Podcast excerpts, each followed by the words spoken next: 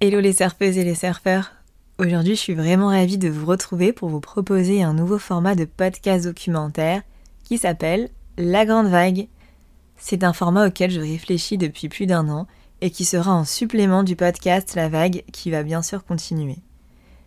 En écoutant des podcasts, je me suis souvent identifiée à des témoignages, des histoires de vie, et c'est vrai que ça m'est arrivé d'être un peu frustrée, d'avoir qu'un arrêt sur image de l'histoire racontée comme un bon livre qui nécessite une suite qui ne vient finalement jamais. J'aurais aimé moi aussi connaître la suite, pouvoir jumper entre les étapes de ma vie, de mon parcours, et les étapes de celle qui vit la même expérience que moi dans l'épisode. Ça m'aurait permis, je pense, de me sentir un peu moins seule, et aussi de ressentir à l'instant présent ce qu'elle vit elle aussi de son côté. Bref, vous l'aurez compris, La Grande Vague, c'est un podcast documentaire qui va suivre des parcours de vie pendant minimum une année. Vous serez connecté à l'expérience vécue en quasi simultané. En effet, à travers les différents épisodes, vous allez pouvoir suivre les étapes de parcours de vie en temps réel.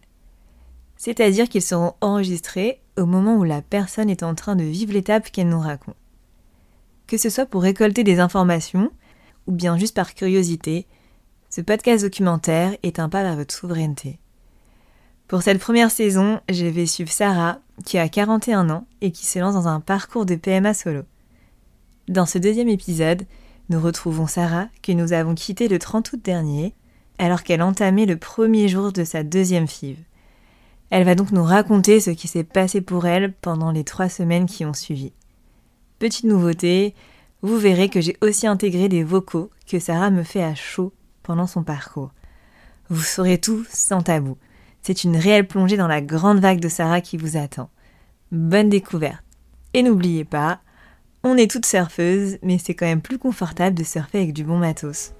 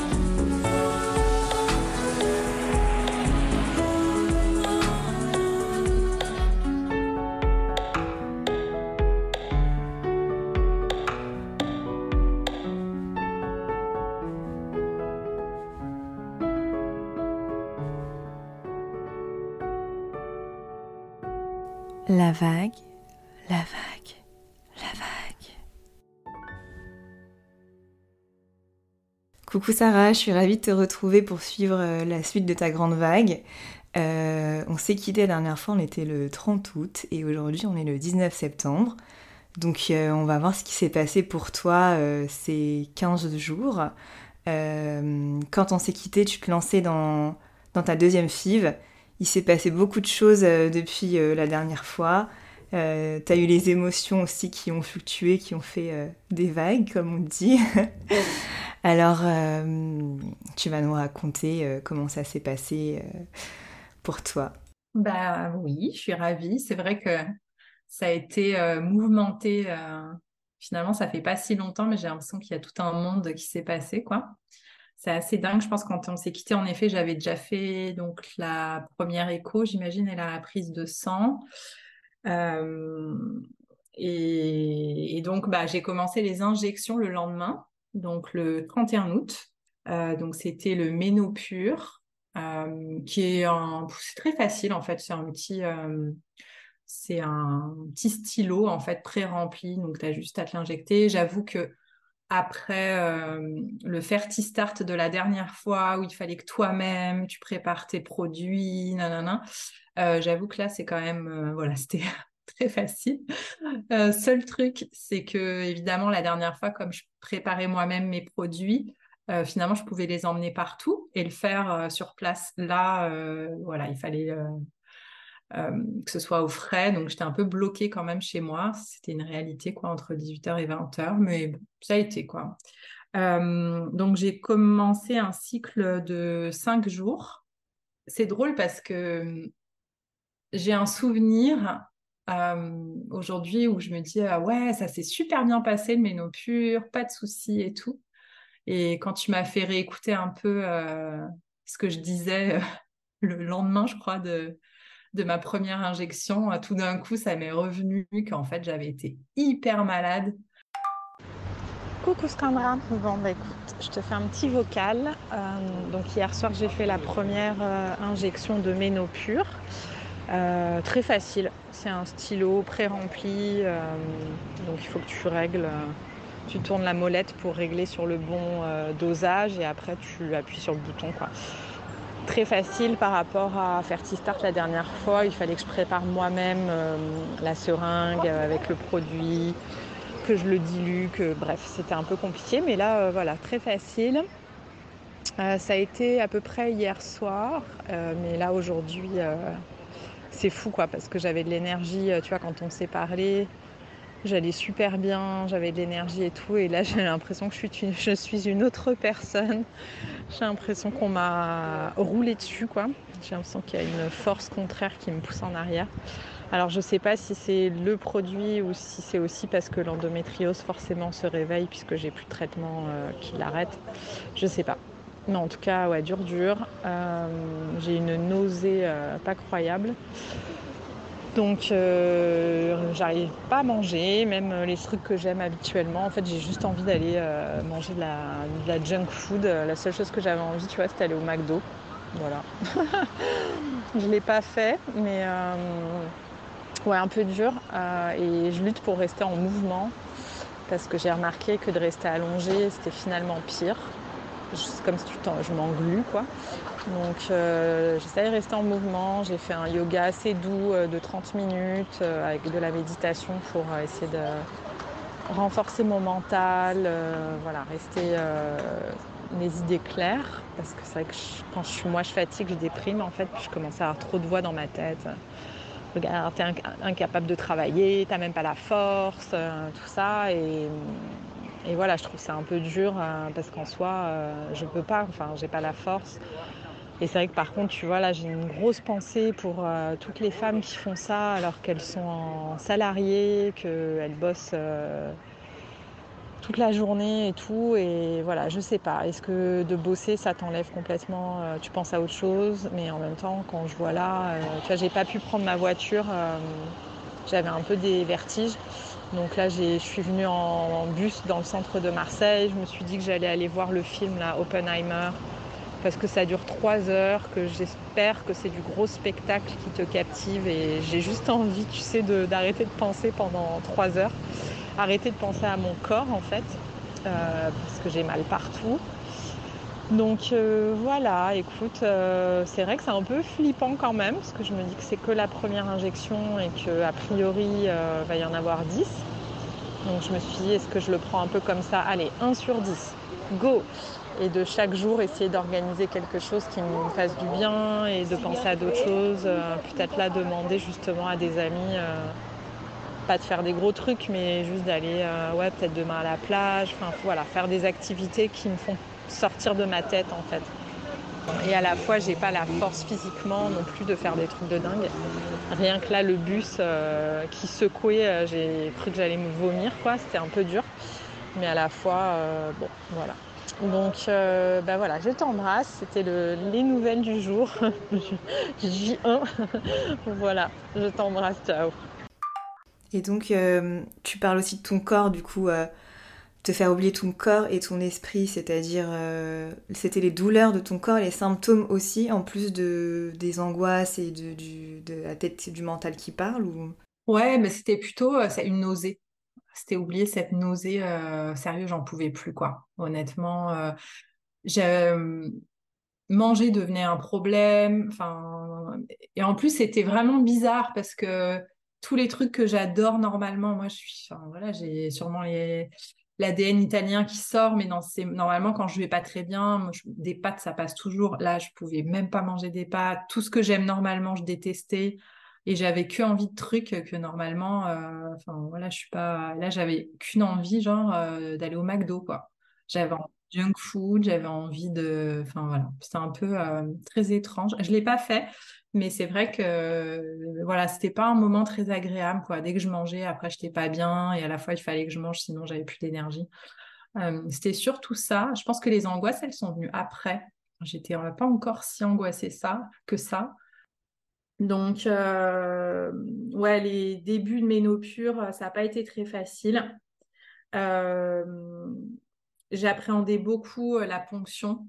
Euh, donc, quand j'ai été, j'avais mon rendez-vous avec l'anesthésiste parce qu'évidemment, comme avant toute anesthésie générale, il faut parler à un anesthésiste. Donc, j'ai eu rendez-vous le 4 septembre.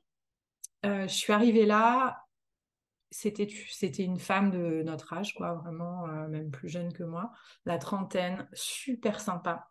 Euh, pas du tout euh, le vieux crouton que j'avais eu la dernière fois, qui m'avait vraiment, mais tellement parlé avec condescendance. Là, pas du tout, une vraie approche partenariale. C'était très, très agréable. Donc, j'ai pu réellement lui expliquer comment s'était passée la première ponction. Je lui avais expliqué que, honnêtement, ça avait été dur, qu'ils avaient, je pense, trop dosé. Euh, et que j'avais eu beaucoup de mal à sortir de l'anesthésie, euh, que, enfin voilà, que ça avait été très très désagréable. Et en fait, elle m'a dit, elle m'a expliqué, elle m'a dit, ah, je pense qu'ils t'ont donné trop. En fait, ils donnent un comprimé pour euh, éviter de, les vomissements au réveil.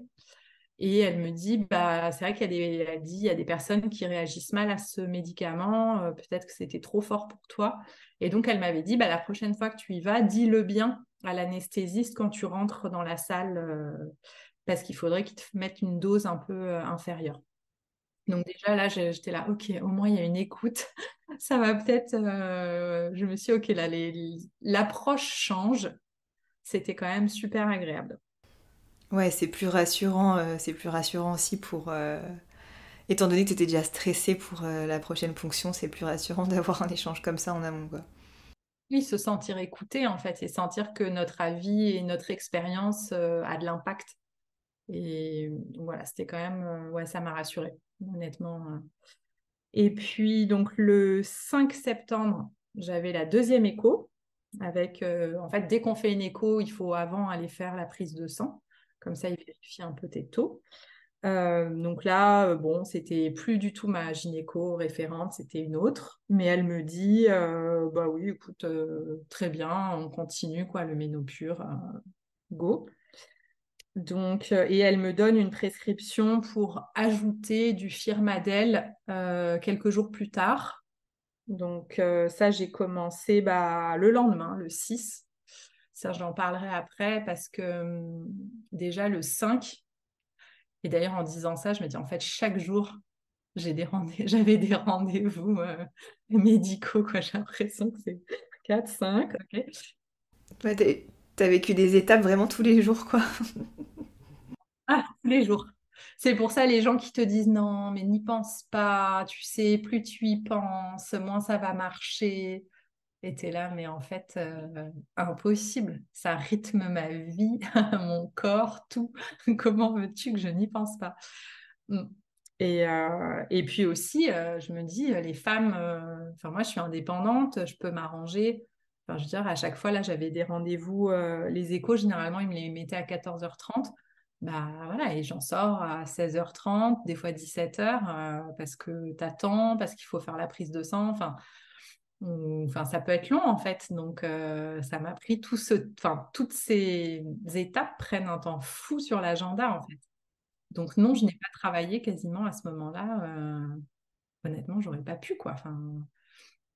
Ouais, ce serait intéressant de savoir justement les femmes qui, euh, qui ont un poste en tant que salarié, comment, comment elles font ça. Est-ce qu'elles sont obligées de poser bah, 15 jours de, de vacances finalement ou Déjà, je pense qu'elles sont obligées d'avertir l'employeur parce que dans tous les cas, euh, avec tous les rendez-vous médicaux et les effets euh, physiques, euh, ça doit être compliqué de le cacher finalement.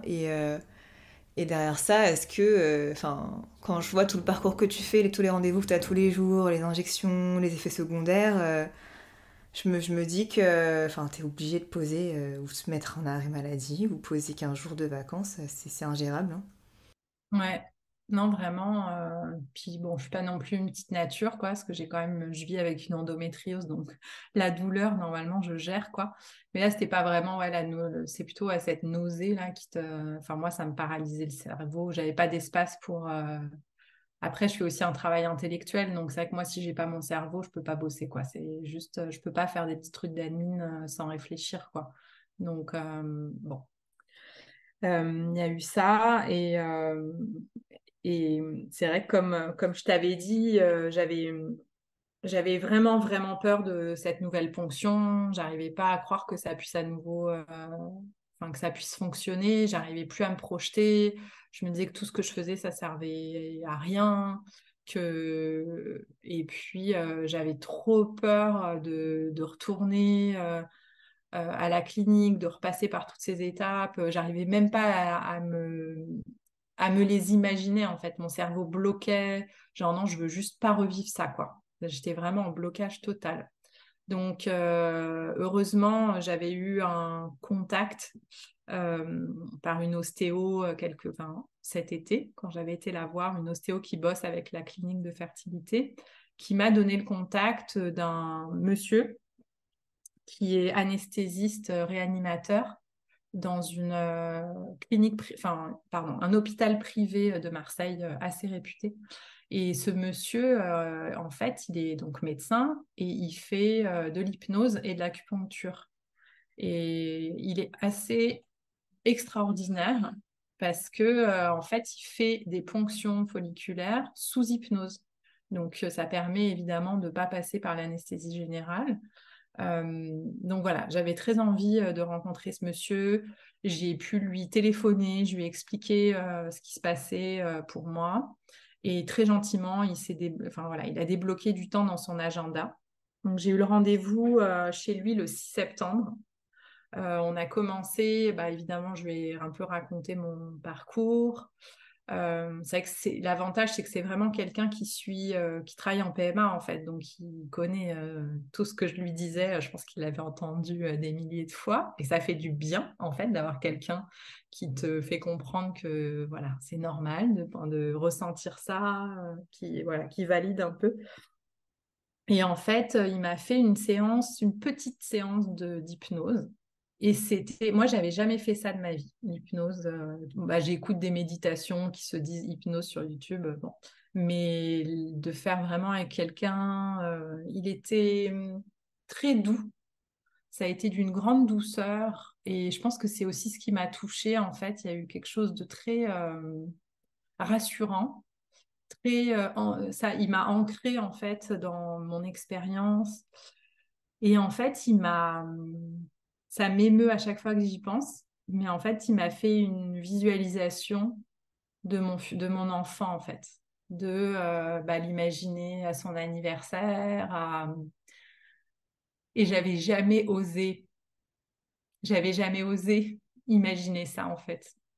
Je pense que je l'ai imaginé quand j'étais avec mon ex, évidemment, mais on l'a tellement rêvé et c'est tellement pas arrivé que j'ai mon cerveau a bloqué, a fermé cette porte tellement puissamment de, de pour certainement pour préserver, pour pas souffrir, pour euh, mais à la fois euh, bah et c'est lui qui me l'a dit, il m'a dit mais Sarah les, les images c'est hyper important. Et donc visualiser, euh, imaginer, rêver, c'est très important. On en a besoin en tant qu'être humain. Et ça m'a libérée d'une certaine façon euh, de me dire, mais oui, tu as le droit en fait d'imaginer que ça puisse fonctionner. Et c'est vrai qu'à chaque fois que j'allais là-dedans, j'avais une voix qui me disait, euh, mais non, arrête, arrête, arrête d'imaginer ça. De toute façon, tu vas être encore, euh, tu vas t'écraser par terre tellement ça va être dur quand ça va pas marcher. Et là, cette voix-là, je lui disais vraiment de fermer sa gueule, quoi. Donc, vraiment, à chaque fois qu'elle arrivait, j'étais là, non, non, tu rentres. Et oui, je m'écraserai et on gérera ça plus tard si ça doit arriver. Mais laisse-moi arriver un moment et laisse-moi euh, m'imaginer que ça puisse fonctionner en fait. Et hum, je suis sortie là et je me suis sentie mais tellement bien. Je pense que je me sentais euh, ouais lumineuse quoi. Il y avait un truc qui et je voyais même les gens dans la rue qui me regardaient. Euh, je pense qu'à chaque fois que je sors de chez ce mec-là, je dois avoir une zénitude ou quoi. Et à je croise des gens dans la rue qui me regardent. Et à chaque fois, je me dis, je dois avoir un truc de sur moi. Qu'est-ce que j'ai? Et non, je pensais que je dois rayonner d'une espèce de sérénité, de... Ouais, quelque chose de très ancré. Et ça m'a donné une confiance, en fait, que ça pouvait bien se passer. Et euh, il m'a redonné le rendez-vous le lendemain, cette fois pour une séance d'acupuncture. Et là, c'était pour préparer mon corps à la ponction. Euh, pareil, ça m'a fait beaucoup, beaucoup de bien. Et euh, d'autant plus que bah, le soir du 6, j'ai commencé donc la deuxième injection, en plus du ménopure, qui était le Firmadel, que là, pour le coup, j'ai pas aimé du tout. Ça, par contre, je m'en souviens. Oui, coucou. Euh, petit euh, vocal, Pas, je suis moins glorieuse, on va dire. Euh, j'ai commencé donc la deuxième injection, qui est le Firmadel, qui est là pour bloquer l'ovulation, pour pas qu'il y ait d'ovulation spontanée. et donc ça s'ajoute au ménopure. Donc c'est une deuxième piqûre. Euh, je l'ai fait hier, hier soir, c'était ma deuxième. Je crois qu'en tout, il y en aura cinq. Euh, dur, dur. Honnêtement, euh, autant ménopure, pas de problème. Honnêtement, ça a été plutôt bien. Autant le firmadel, je sais pas. L'infirmière, la dernière fois, m'avait dit plutôt que le faire dans la cuisse, comme c'est écrit dans la notice, le faire dans. que c'est moins douloureux dans le ventre, parce qu'il y a un peu. Bah, il y a la graisse du ventre. Donc c'est ce que j'ai fait euh, les deux fois, mais c'est vrai que c'est un, je sais pas, du moment que je mets liquide, ça brûle quoi. Et euh, après, pendant 2-3 heures, euh, j'ai une nausée pas possible et ça me fait super mal dans les ovaires. En fait, j'ai l'impression qu'on les pince ou que, je sais pas, c'est très désagréable.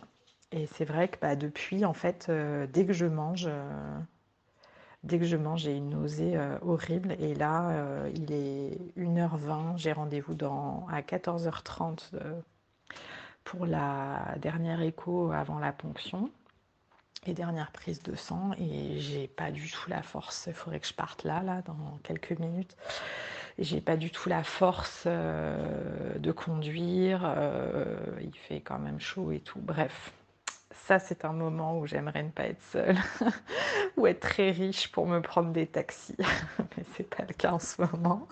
Surtout avec euh, bah, tout ça, c'est sûr que je bosse quasiment pas, donc j'ai pas de rentrée d'argent. C'est une réalité. Donc euh, je peux moins, euh, voilà, je dépense déjà honnêtement énormément pour les soins de santé parallèles, quoi. Euh, mais, mais ouais, non, voilà. Donc c'est Firmadel, euh, c'est pas mon ami. Je l'aime pas du tout.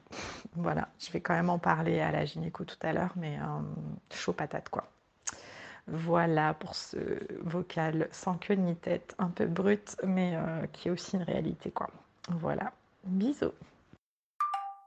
Je pense le 8 septembre, je pense que je t'avais fait un vocal en sortant même, bah avant d'y aller, je crois, mais même en sortant de, mon rendez-vous, mais euh, j'en pouvais plus, quoi. Ce jour-là, je pense que bah, ça faisait une semaine que j'avais commencé les injections, sept jours. Et je crois que ça a été le jour du craquage, en fait. Je supportais plus, en fait. C'était too much. C'était, j'étais épuisée et j'en avais marre d'avoir mal. En fait, je me souviens même d'avoir fait la prise de sang et et le mec me pique et, j'ai eu mal, alors qu'habituellement, c'est toujours le même. Je tombe toujours sur le même qui est très doux, justement.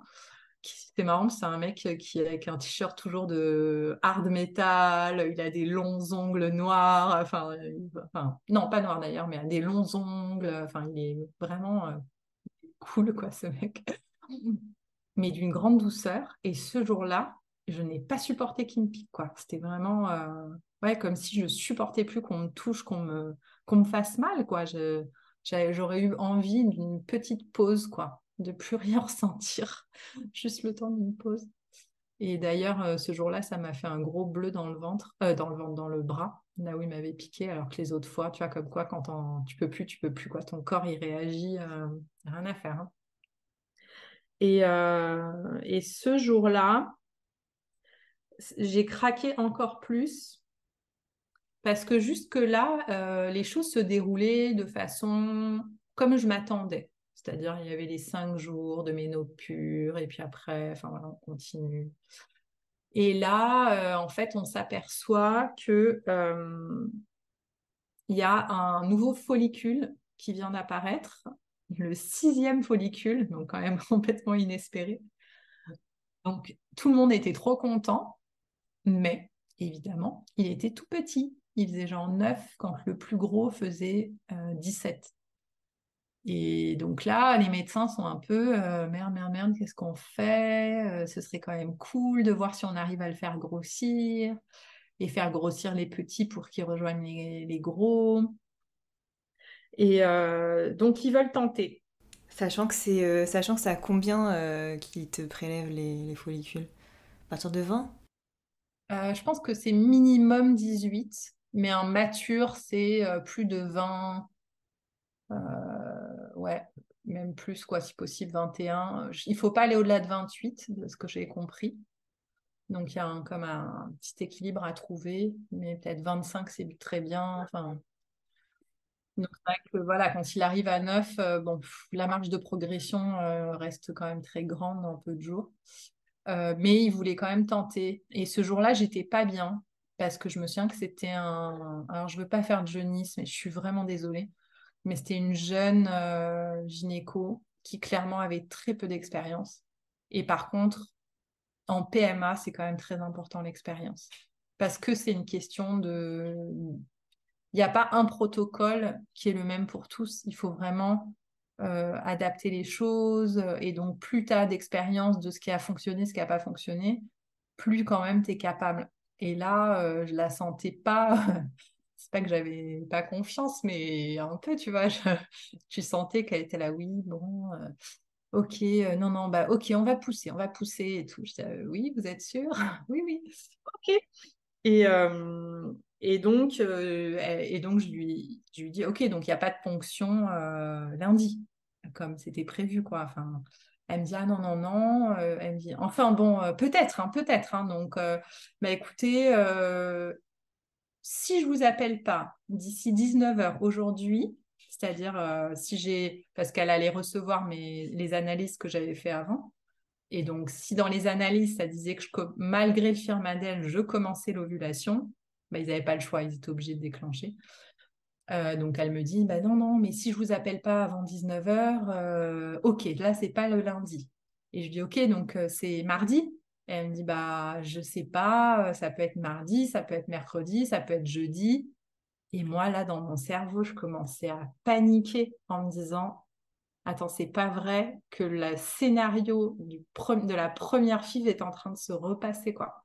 Parce que c'est exactement ce qui s'était passé. C'est-à-dire qu'on était parti sur, euh, je me souviens plus, dix jours de d'injection, donc j'étais censée faire ma ponction tel jour, puis en fait au dernier moment ils m'ont dit ah non non ça y est, c'est prêt, on déclenche et tout. Et résultat, ma mère n'était pas dispo. Et c'est ce qui avait fait que j'avais été obligée de bah, tout improviser au dernier moment. Alors que là, j'avais quand même réussi à convaincre ma mère de, elle, annuler sa semaine euh, même de travail, enfin, sa semaine, une partie de sa semaine, justement. Euh, descendre à Marseille, elle avait pris son billet pour le dimanche et elle, il fallait absolument qu'elle soit à Paris le jeudi soir, c'était un impératif. Donc on avait une fenêtre euh, qui n'était pas non plus éternelle, quoi. Donc c'est vrai que tout d'un coup, j'étais attends, s'ils me font la ponction le jeudi, bah alors la cauchemar, quoi. Parce que ma mère, clairement, le soir n'était plus là. Euh, s'ils me font mercredi, bah ça va encore, mais c'est hyper juste. Et ça veut dire que je vais quand même devoir gérer l'après. Et euh, donc voilà, j'étais à toutes mes copines, je leur disais, je vous en prie, priez, il faut que ce soit mardi, il faut que ce soit mardi, ça peut être que mardi, je vous en prie, il faut que ce soit mardi. Et, euh, et l'incertitude. Je pense que voilà, là, je craquais total sur ça. Euh, et ah oui, et en plus, quand elle me dit, ah ben non, mais ça se trouve, euh, je vous appelle et dans ce cas-là, il faudra, si je vous appelle avant 19h, vous êtes obligé de revenir demain matin refaire une échographie. et là, moi, j'étais là, attends. Le samedi, c'était la seule journée que j'avais planifiée du mois quasiment pour me détendre, être avec mes amis. On avait tous, enfin, on était une dizaine à avoir loué un, un voilier euh, pour passer la journée dans les calanques. Euh, enfin, j'en rêvais. Franchement, de ce jour-là, j'en rêvais. Je savais que mon corps en avait besoin. Une journée où je pense à rien, où je suis dans l'eau, où je, peux prendre mon masque, euh, tuba, mes palmes, aller voir les poissons. Et là, j'étais là. C'est pas vrai qu'ils vont me couper cette journée-là. bon, si j'avais pas eu le choix, évidemment je l'aurais fait. Mais euh, voilà, j'ai un peu. Euh, là, j'étais en mode euh, non, je peux plus là. Donc, j'ai pas mal craqué. Je pense que j'ai pleuré toutes les larmes de mon corps dans les toilettes de la clinique. Et puis après, j'ai appelé ma mère quoi, en disant Je suis désolée, ça se trouve, tu viens, mais en fait, bah, ce sera pas quand tu seras là. Et bon, heureusement, sur ce coup-là, elle a été plutôt à me dire Sarah, arrête de t'angoisser, on s'adaptera, on trouvera une solution, il n'y a pas de problème. Et je crois que j'avais juste besoin d'entendre ça à un moment de il n'y a pas de problème, ça va bien se passer. Et là, tous les médecins que tu as croisés euh, depuis que tu as commencé euh, la deuxième FIV, est-ce qu'ils te demandent comment tu vas euh, psychologiquement? Non, ils ne me posent pas vraiment de questions sur ma santé mentale, c'est plutôt mes réactions corporelles. Maintenant, j'imagine que euh, si je leur disais que ça allait pas du tout, je euh, je sais pas ce que ça ferait. J'avoue que je crois que j'ai été marquée par mon expérience au Canada où j'ai demandé à avoir un psy, puis ça s'est tombé dans les oubliettes. Donc, euh, j'avoue que je c'est pas vraiment vers eux que je cherche le réconfort psychologique. Je le cherche ailleurs. Et là, du coup, on ne te propose jamais d'inclure un psy dans ton protocole, un psy qui serait associé à la clinique dans laquelle tu vas faire ta FIV?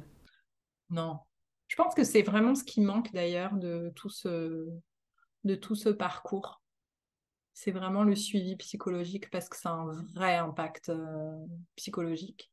Et moi, j'ai en plus euh, une psy euh, pour d'autres choses, mais qui n'est pas du tout spécialisée PMA. Et j'ai tenté un peu, d'ailleurs, je la vois pas du tout en ce moment parce que elle saurait pas m'aider en fait. Elle, elle a jamais suivi de personne en PMA tu t'aperçois que c'est quand même, euh, encore une fois, une histoire d'expérience. Et j'avais un peu parlé avec elle, testé, et puis bon, je voyais que c'était clairement pas son domaine. Donc, euh, non, ouais, non, vraiment pas. Mais ce serait vraiment bien. Je pense que ce serait très important. Des groupes même de parole ou d'ouvrir ce genre d'espace de, partage. Alors après, il y a des groupes sur Facebook, Maman Solo, des choses comme ça. Euh, où les filles partagent beaucoup. Moi, c'est vrai que pas mon. Je lis beaucoup euh, et leurs commentaires me, parfois euh, me font du bien et tout. Mais c'est pas mon truc. Enfin, j'ose pas. Enfin, c'est pas que j'ose pas, je sais pas. C'est pas mon truc quoi d'écrire sur Facebook mes ressentis. Je préfère parler à une vraie personne en fait. parce que je sais pas, déjà ils se rendent compte aussi des effets secondaires quand il s'agit de de prendre euh, des, médicaments liés aux hormones aussi. Euh, on a vu la liste qui est hyper longue.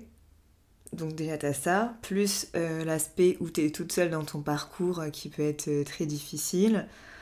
T'injecter des trucs toute seule, vivre des hauts, des bas, des échos, enfin t'as une charge mentale de malade aussi dans le quotidien. Enfin pour moi ça devrait être automatique de proposer une aide psychologique euh, si besoin, euh, même obligatoire, je pense, tu vois. Euh, juste pour ouvrir un espace pour déposer ce que tu ressens, tes appréhensions, tes peurs. Enfin, je suis étonnée qu'ils le fassent pas.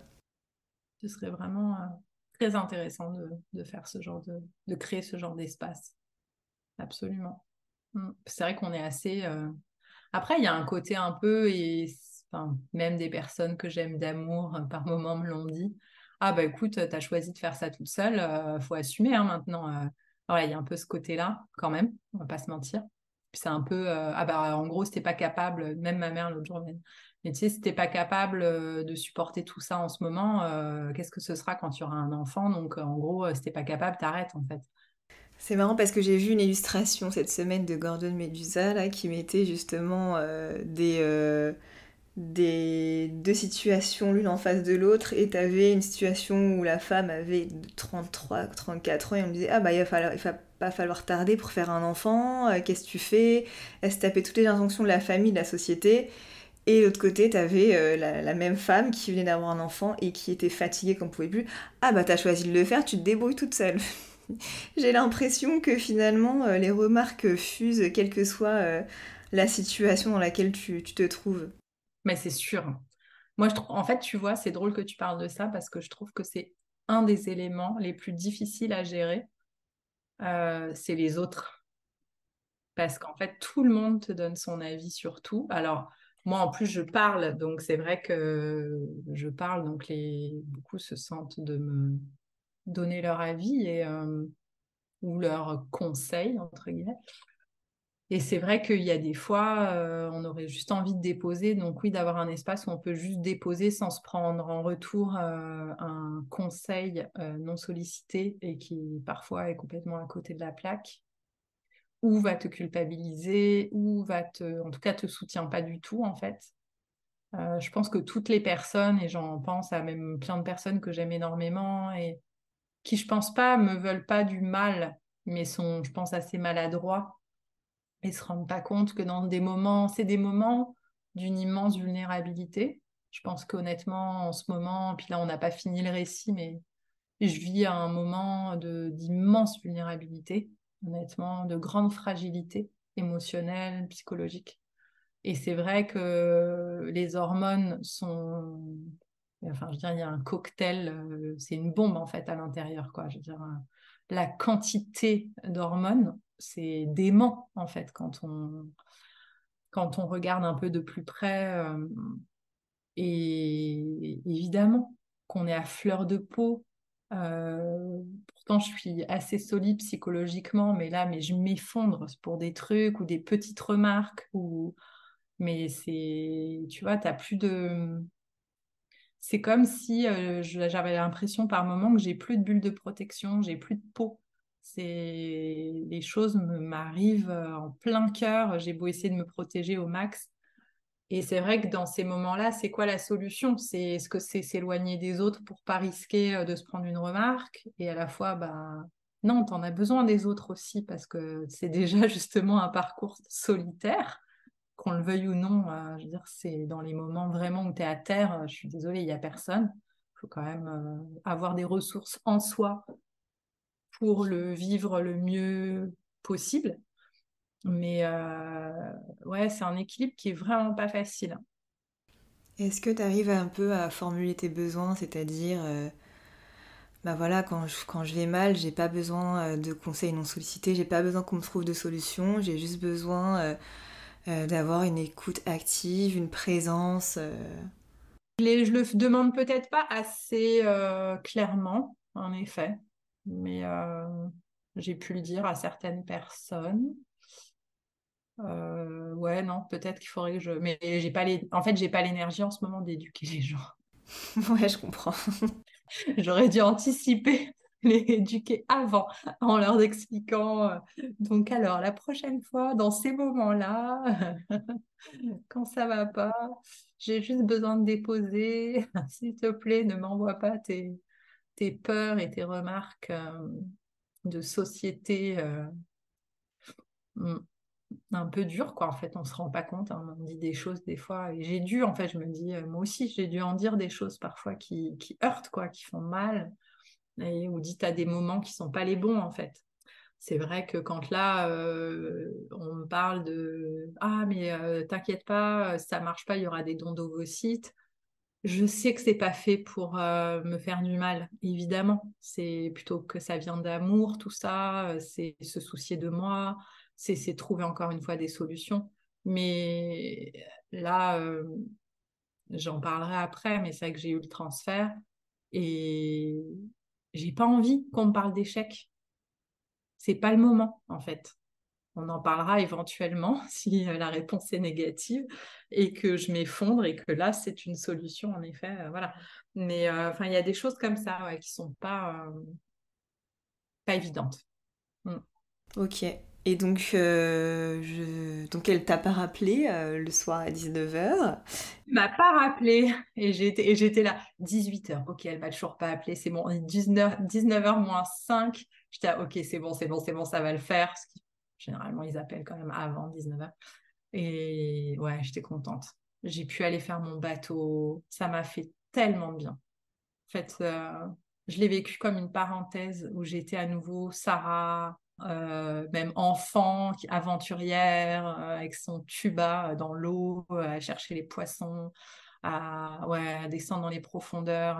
Enfin voilà, c'était c'était trop agréable. Et je crois que j'en ai eu vraiment besoin de ce moment-là, en fait, de déconnexion totale. Moi, la mer, ça me fait ça. C'est vraiment. Tu me plonges comme ça une journée dans l'eau, c'est faut vraiment que j'y pense d'ailleurs euh, pour les prochaines fois, ou même pas forcément FIV, prochain, prochaine vague difficile de ma vie. Euh, c'est vraiment, euh, c'est une solution, quoi, réellement, de prendre mon masque et de descendre dans l'eau, quoi. C'est un monde, le monde du silence, ça, c'est, ça fait tellement du bien, en fait, pour se retrouver soi. Je trouve que c'est, puis tu retrouves la vie, tu retrouves les éléments, tu retrouves, tu vois, il y a un truc c'est puissant en fait. Enfin, moi, j'ai toujours, euh, c'est vrai que j'ai grandi petite, j'étais, j'ai grandi un moment aux Antilles. Donc, euh, moi, les fonds marins, pour moi, c'est aussi reconnecter avec une part enfantine, avec mes rêves d'enfant, avec qui je suis, l'enfant intérieur, quoi. C'est un peu. je suis hyper émue quand je parle de ça. Mais ouais, c'était important. je craquais totalement. ça me donne envie de prendre mon tuba et d'aller dans l'eau. Ouais, non, c'est vraiment des parcours durs. Je crois qu'on sous-estime. L'entourage sous-estime. Et c'est vrai que, ouais, si euh, des fois je me dis, ah, je devrais euh, faire des formations aux aidants, comment vous pouvez aider les gens en PMA, parce que c'est vraiment pas facile. C'est pas facile. Et oui, on l'a voulu. Euh, ça n'enlève pas.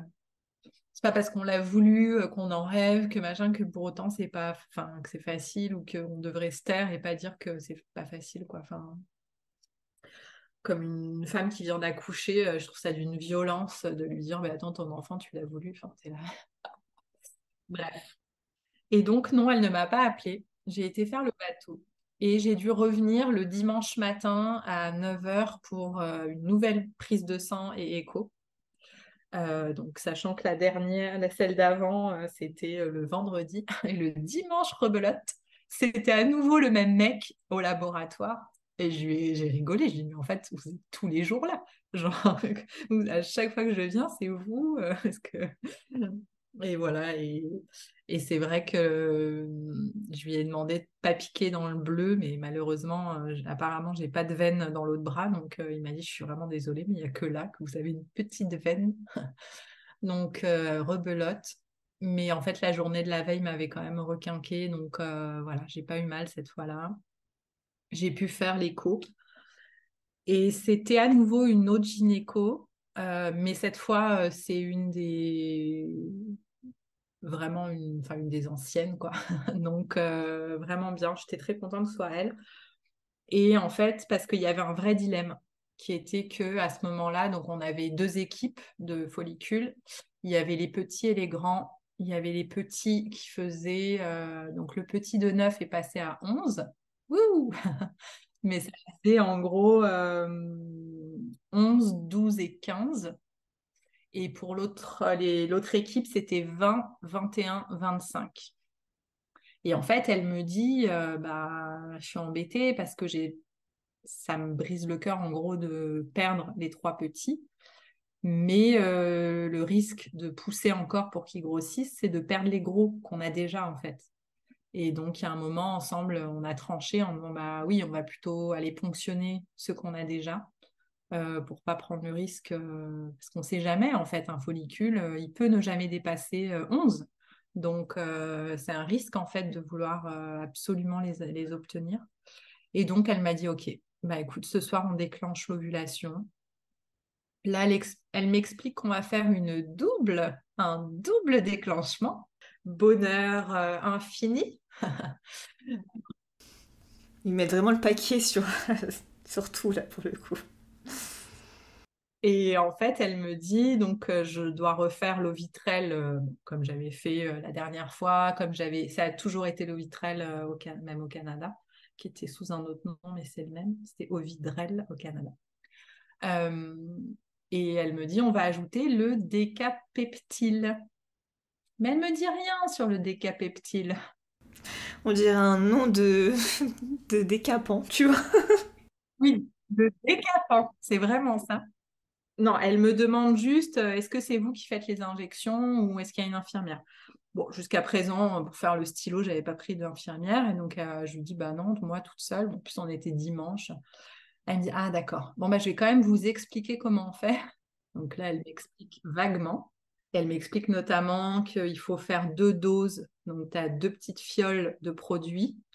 Tu as du liquide, tu as une seringue et donc tu mets une grande aiguille pour aller prendre ton liquide, le mettre dans ton, qui est ton solvant, pour le mettre dans la première euh, fiole.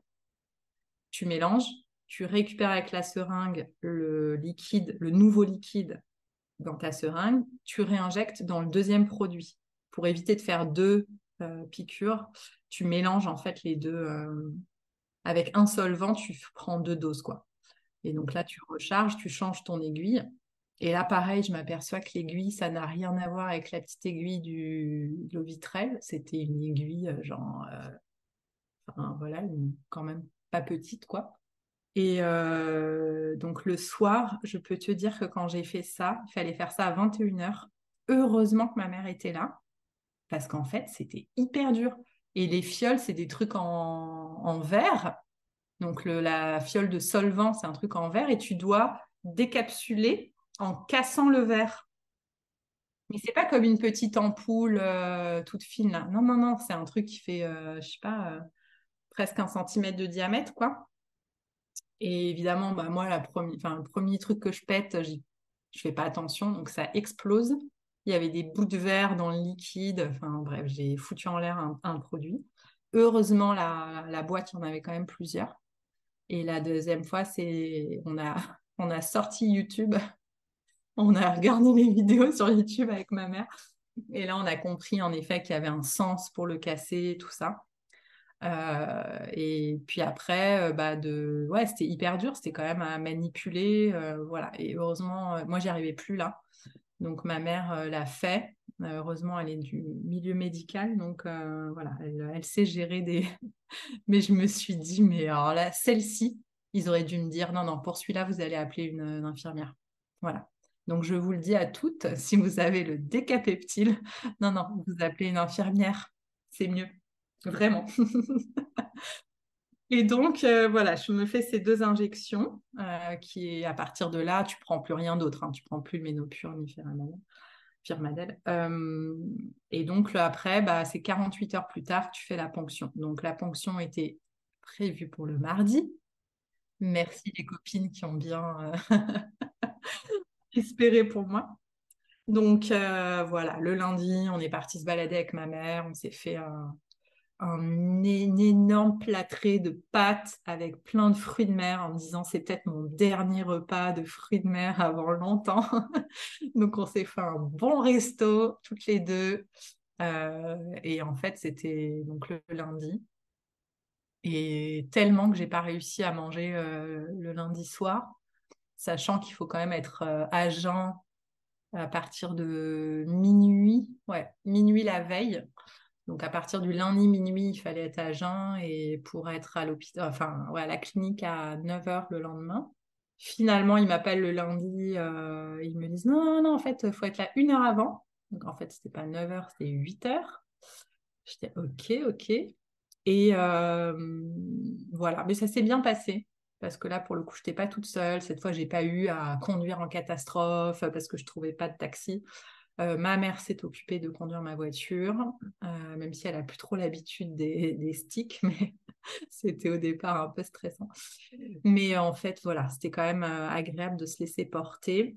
j'avais cette fois préparé mon sac. J'avais une bouteille de 1,5 litre d'eau et j'avais un paquet de Pims en me disant, et une compote comme les enfants, en me disant, comme ça, je savais qu'il me servirait à peine à manger. Donc, j'étais parée cette fois. Ça m'a rassurée en fait.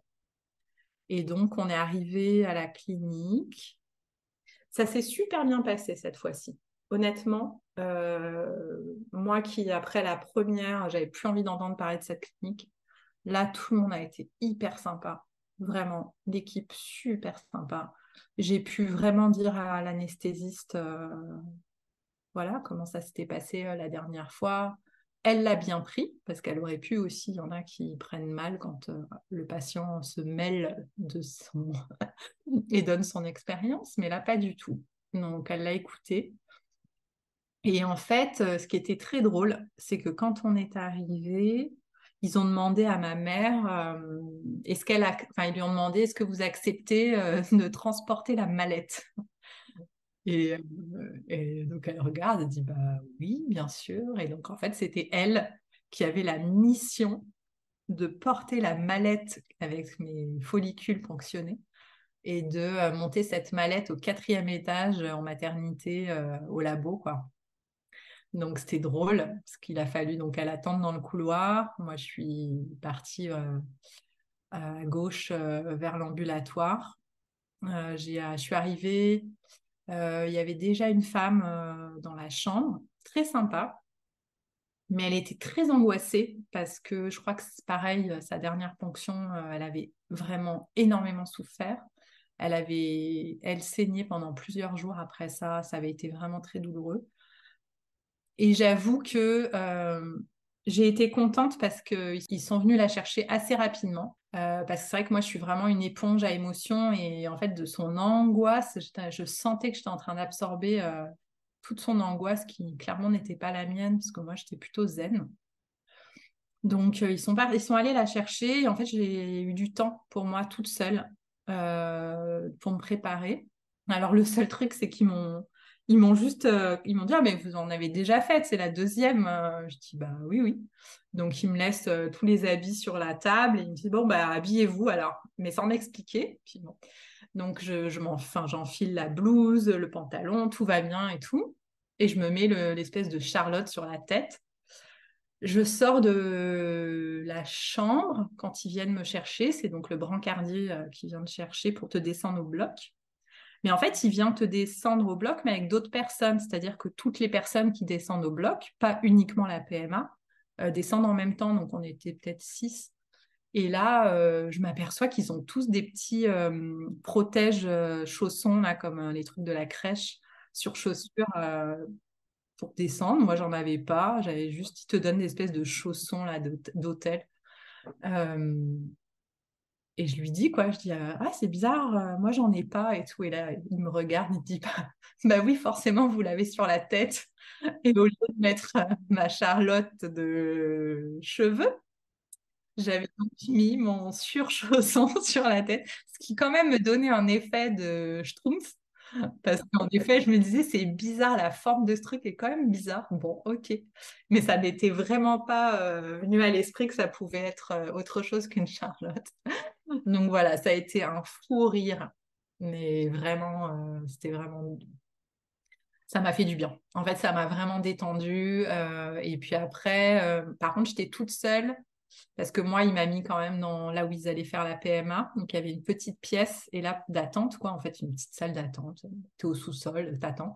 Et donc là, j'étais toute seule, mais même toute seule, je me repensais à ça, je rigolais. Il est venu m'apporter pour le coup de vrai, euh, voilà, une vraie Charlotte et de surchaussures, quoi. Mais euh, ouais, j'ai vraiment ri et ça m'a fait du bien, en fait. Et puis après, l'équipe m'a accueilli dans la salle d'opération.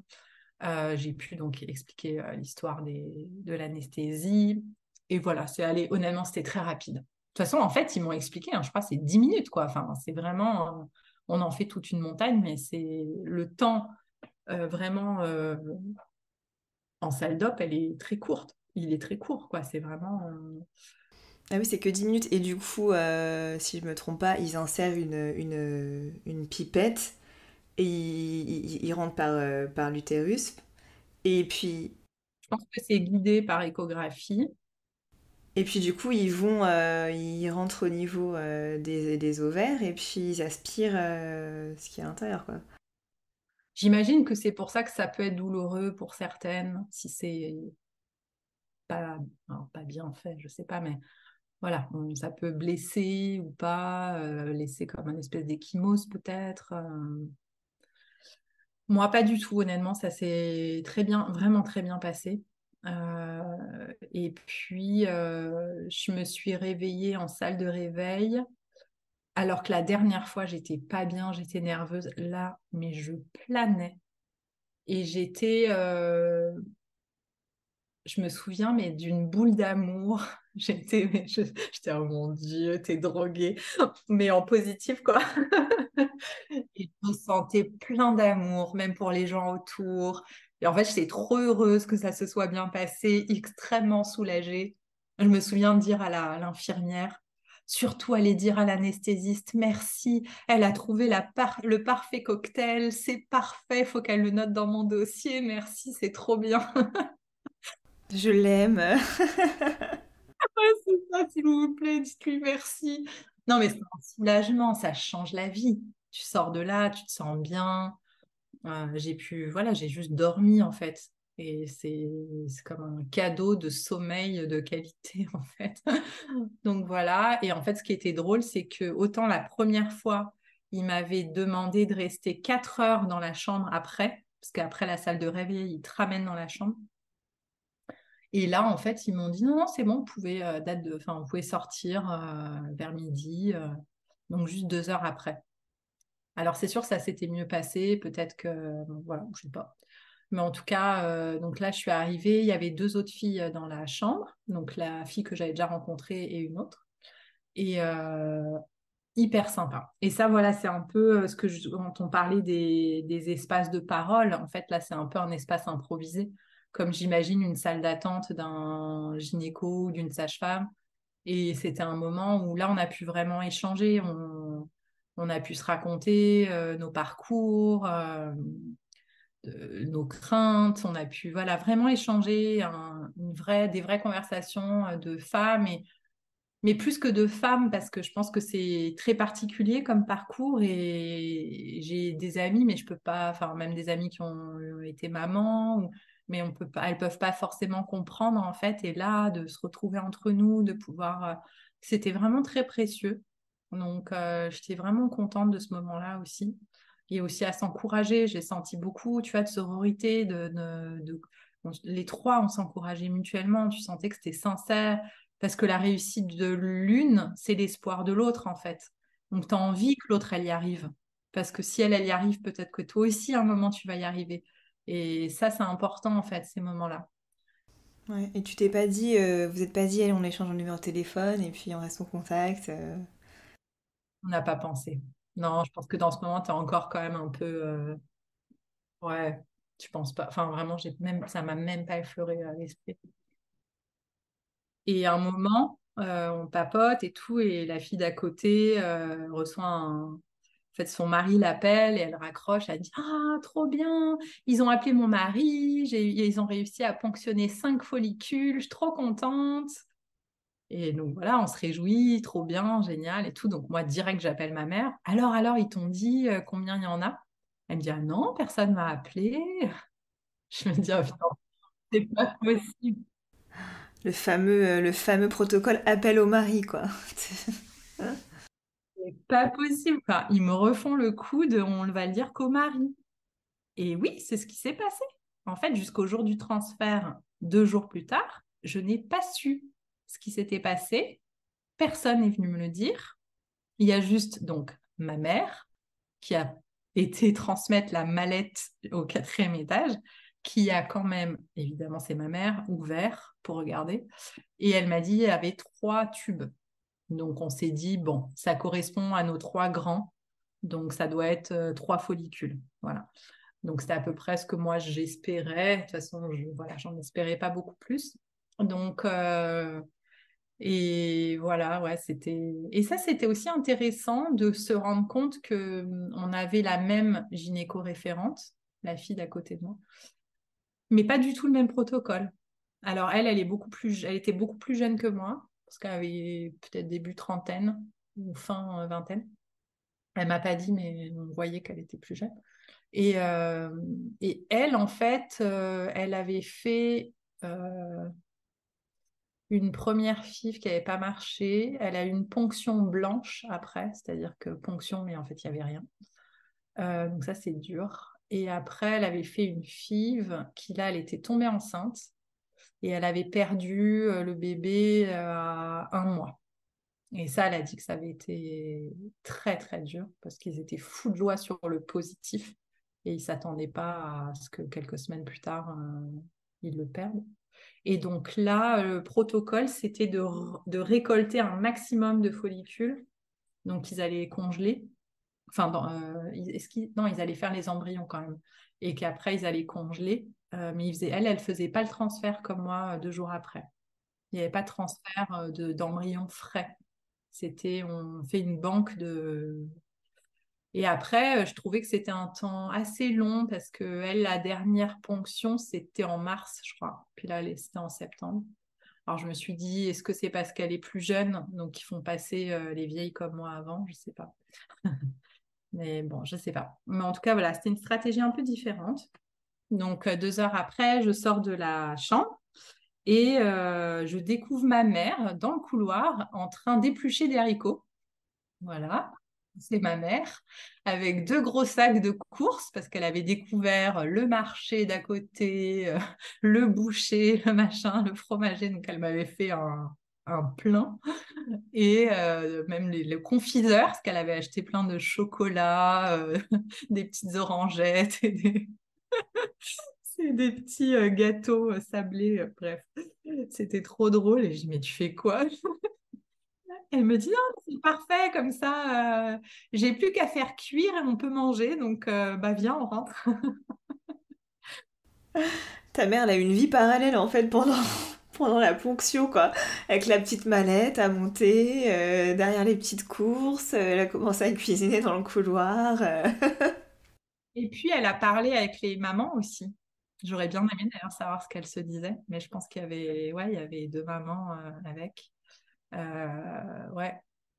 Mais ouais, elle a eu sa vie et tout. Et en fait, j'avoue, franchement, j'étais trop contente parce qu'on est rentré. En 10 minutes, c'était cuit. Et parce que honnêtement, j'avais qu'une envie, c'était d'aller me coucher. Et donc, c'était, voilà, on a mangé, euh, j'ai pu aller, euh, je me suis recouchée. Et je me suis réveillée à 17h. Je pense que je me suis couchée à 13h ou quelque chose comme ça, 13h15. Et à 17h, je me suis réveillée. Donc j'étais vraiment quand même, euh, voilà, ça m'avait euh, bien assommé. Je pense qu'après ça, j'ai dormi euh, pendant deux jours. Et ça, c'était la chose exceptionnelle d'avoir bah, ma mère à la maison.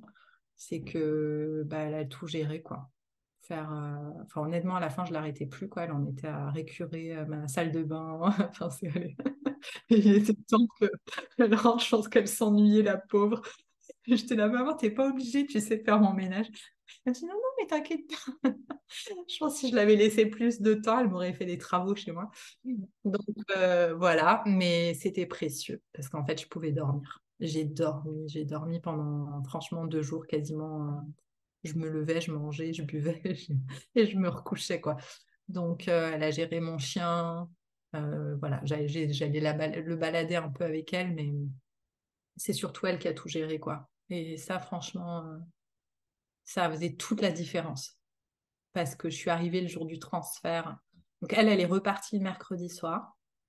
Et j'avais le transfert le jeudi matin. Donc il m'avait dit. Et ça, il te l'avait dit directement euh, le mardi? Oui. En fait, euh, alors je ne sais pas pourquoi, parce que je lis partout sur Internet que quasiment tout le monde fait des protocoles à J5 euh, pour avoir un, je sais plus c'est quoi le mot, je suis désolée, blastocyte ou blast je sais plus. Mais en tout cas, parce que à J5, euh, bah, j'imagine qu'il y en a moins qui vont à J5, parce que ça veut dire qu'ils tiennent vraiment le coup. Et là, eux, ils font à J2. parce que j'avais posé la question la première fois et elle m'avait dit parce qu'il considère qu'il n'y a rien de mieux que le ventre de la maman pour, pour que ça se développe, quoi. Et voilà. Bon. Juste pour expliquer, du coup, ils ont pris les follicules, enfin les ovocytes, ont, dans lesquels ils ont mis le sperme, et du coup, ils ont laissé évoluer euh, en labo pour que ça devienne un embryon à te transférer. Et donc c'est donc là que tu parles de J2, J3, il les laisse évoluer et au fur et à un moment donné, enfin il y a vraiment un truc où euh, il faut pas le laisser trop longtemps mais pas trop peu non plus pour euh, pas non plus qu'il meure. Et, et puis en général il garde ça, on peut, on peut prélever 6 et on fait des 6 et peut-être que sur les 6, euh, il y en a un qui survit, qui passe pas le J1 ou le J2 et à ce moment-là, voilà, on te, on transfère euh, ceux qui ont euh, survécu à, ces, jours, quoi, juste pour expliquer. Bah, tu vois, par exemple, la fille qui était à côté de moi, la première fois, elle avait une ponction de 10 et il y a eu un seul transfert d'embryon sur les 10, il n'y en a eu qu'un qui a tenu euh, ouais, à J2, quoi. Donc, euh, non, non, c'est honnêtement, c'est de la magie. En fait, je pense que les femmes, vraiment, qui ont des enfants facilement, n'ont pas idée, mais peuvent même pas imaginer euh, à quel point bah, la chance, en fait, que ça représente, quoi. Parce que, en fait, quand tu rentres dans ce processus de PMA, tu t'aperçois qu'on parle de probabilité tellement infime. Enfin, que ça devient, oui, ça devient un élément de magie, en fait. Il y a quelque chose de. Puis tu vois, elle était plus jeune que moi, donc en fait, c'est. Il y a, ouais, il n'y a pas une femme qui est pareille, il n'y a pas une situation qui est pareille, il n'y a pas un protocole qui est. Et donc, euh, quand ils m'ont appelé, moi, je savais toujours pas. Hein. J'ai juste compris au sourire de la femme du labo qu'il y avait transfert mais je savais pas combien il y avait, enfin tout ça. Et elle me dit, donc il était 9h15 quand je lui parle, elle me dit, oui, il faut que vous soyez là à 10h. J'étais là, euh, ok. Heureusement, j'avais quand même pris ma douche et tout. Il fallait encore que j'aille promener mon chien. Enfin voilà, ça a été quand même un peu branle-bas de combat. J'ai réussi à arriver à 10h. Euh, et en fait, je suis passée qu'à 11h30. Donc c'est vrai que, bon. Et cette fois, par contre, pareil, euh, la dernière fois, quand j'avais été dans la salle, euh, c'était désagréable. J'avais eu des regards vraiment pas sympas, des petites remarques pas sympas. Pas du tout là. Il y avait que trois couples. Bah, D'ailleurs, même le jour de la, de la ponction, on n'était pas nombreuses, on n'était que trois en fait ce jour-là. Alors que la dernière fois, ils avaient enchaîné toute la matinée. Enfin, il y avait limite embouteillage quoi. Donc ils étaient, je pense, très stressés la dernière fois. Et là, voilà, il y avait trois couples dans la salle d'attente. Bon, j'étais encore la seule femme seule, évidemment. Mais euh, voilà, je passais la dernière. Je suis arrivée euh, et la femme qui m'a fait le transfert, donc c'était une femme, pareil, assez jeune, très sympa, mais vraiment très sympa, qui m'a donc annoncé qu'ils en avaient ponctionné finalement quatre. Je tombais des nues, parce que pour moi, j'étais là, ah bon, j'ai pas dit que ma mère avait ouvert la mallette. Mais, euh, mais voilà, je pensais, moi, j'étais partie sur trois. Donc, il y en avait quatre. Et il y en a deux qui ont réussi à être fécondés. Et donc là, elle me dit, bah, si vous êtes d'accord, euh, on vous met les deux. Donc, euh, OK, transfert de deux embryons, on y va. Ce qui veut dire possiblement des jumeaux, si les deux tiennent. Possiblement. Après, comme je disais, on est d'accord qu'en fait, les probabilités de réussite en soi sont tellement faibles. Là, on double les chances. Et je me dis, si avec tout ça, les deux arrivent à défendre leur place, franchement, ils méritent de vivre. Enfin, tu vois, il y a un moment, euh, là, c'est, ce serait même, c'est l'ordre du miracle, en fait. Si on fait du 100%, enfin, donc je me dis, euh, non, honnêtement, là, euh, je suis OK, quoi. C'est un bon. Et tu avais déjà réfléchi à la question avant, t'as pas eu à répondre sans avoir réfléchi à ça en amont Elle m'en avait parlé, euh, je pense, au, premier jour, donc le 29 août, quand on a fait la première écho. Elle m'a dit, bon, vu que ça n'a pas fonctionné la dernière fois, si vous êtes d'accord, si on réussit à avoir deux embryons, on met les deux. Et, honnêtement, ça m'est apparu, enfin la réponse, elle a été assez rapide, quoi. J'ai dit oui sans trop, parce que parce que je préfère deux que zéro, quoi. Ça est très clair dans ma tête. Alors, on en reparlera hein, si jamais c'est ce qui se passe. je serais peut-être en train de paniquer. Euh, mais voilà, je me dis, euh, je gérerai. Écoute, chaque chose en son temps, là déjà, euh, je prie pour que ça fonctionne en fait.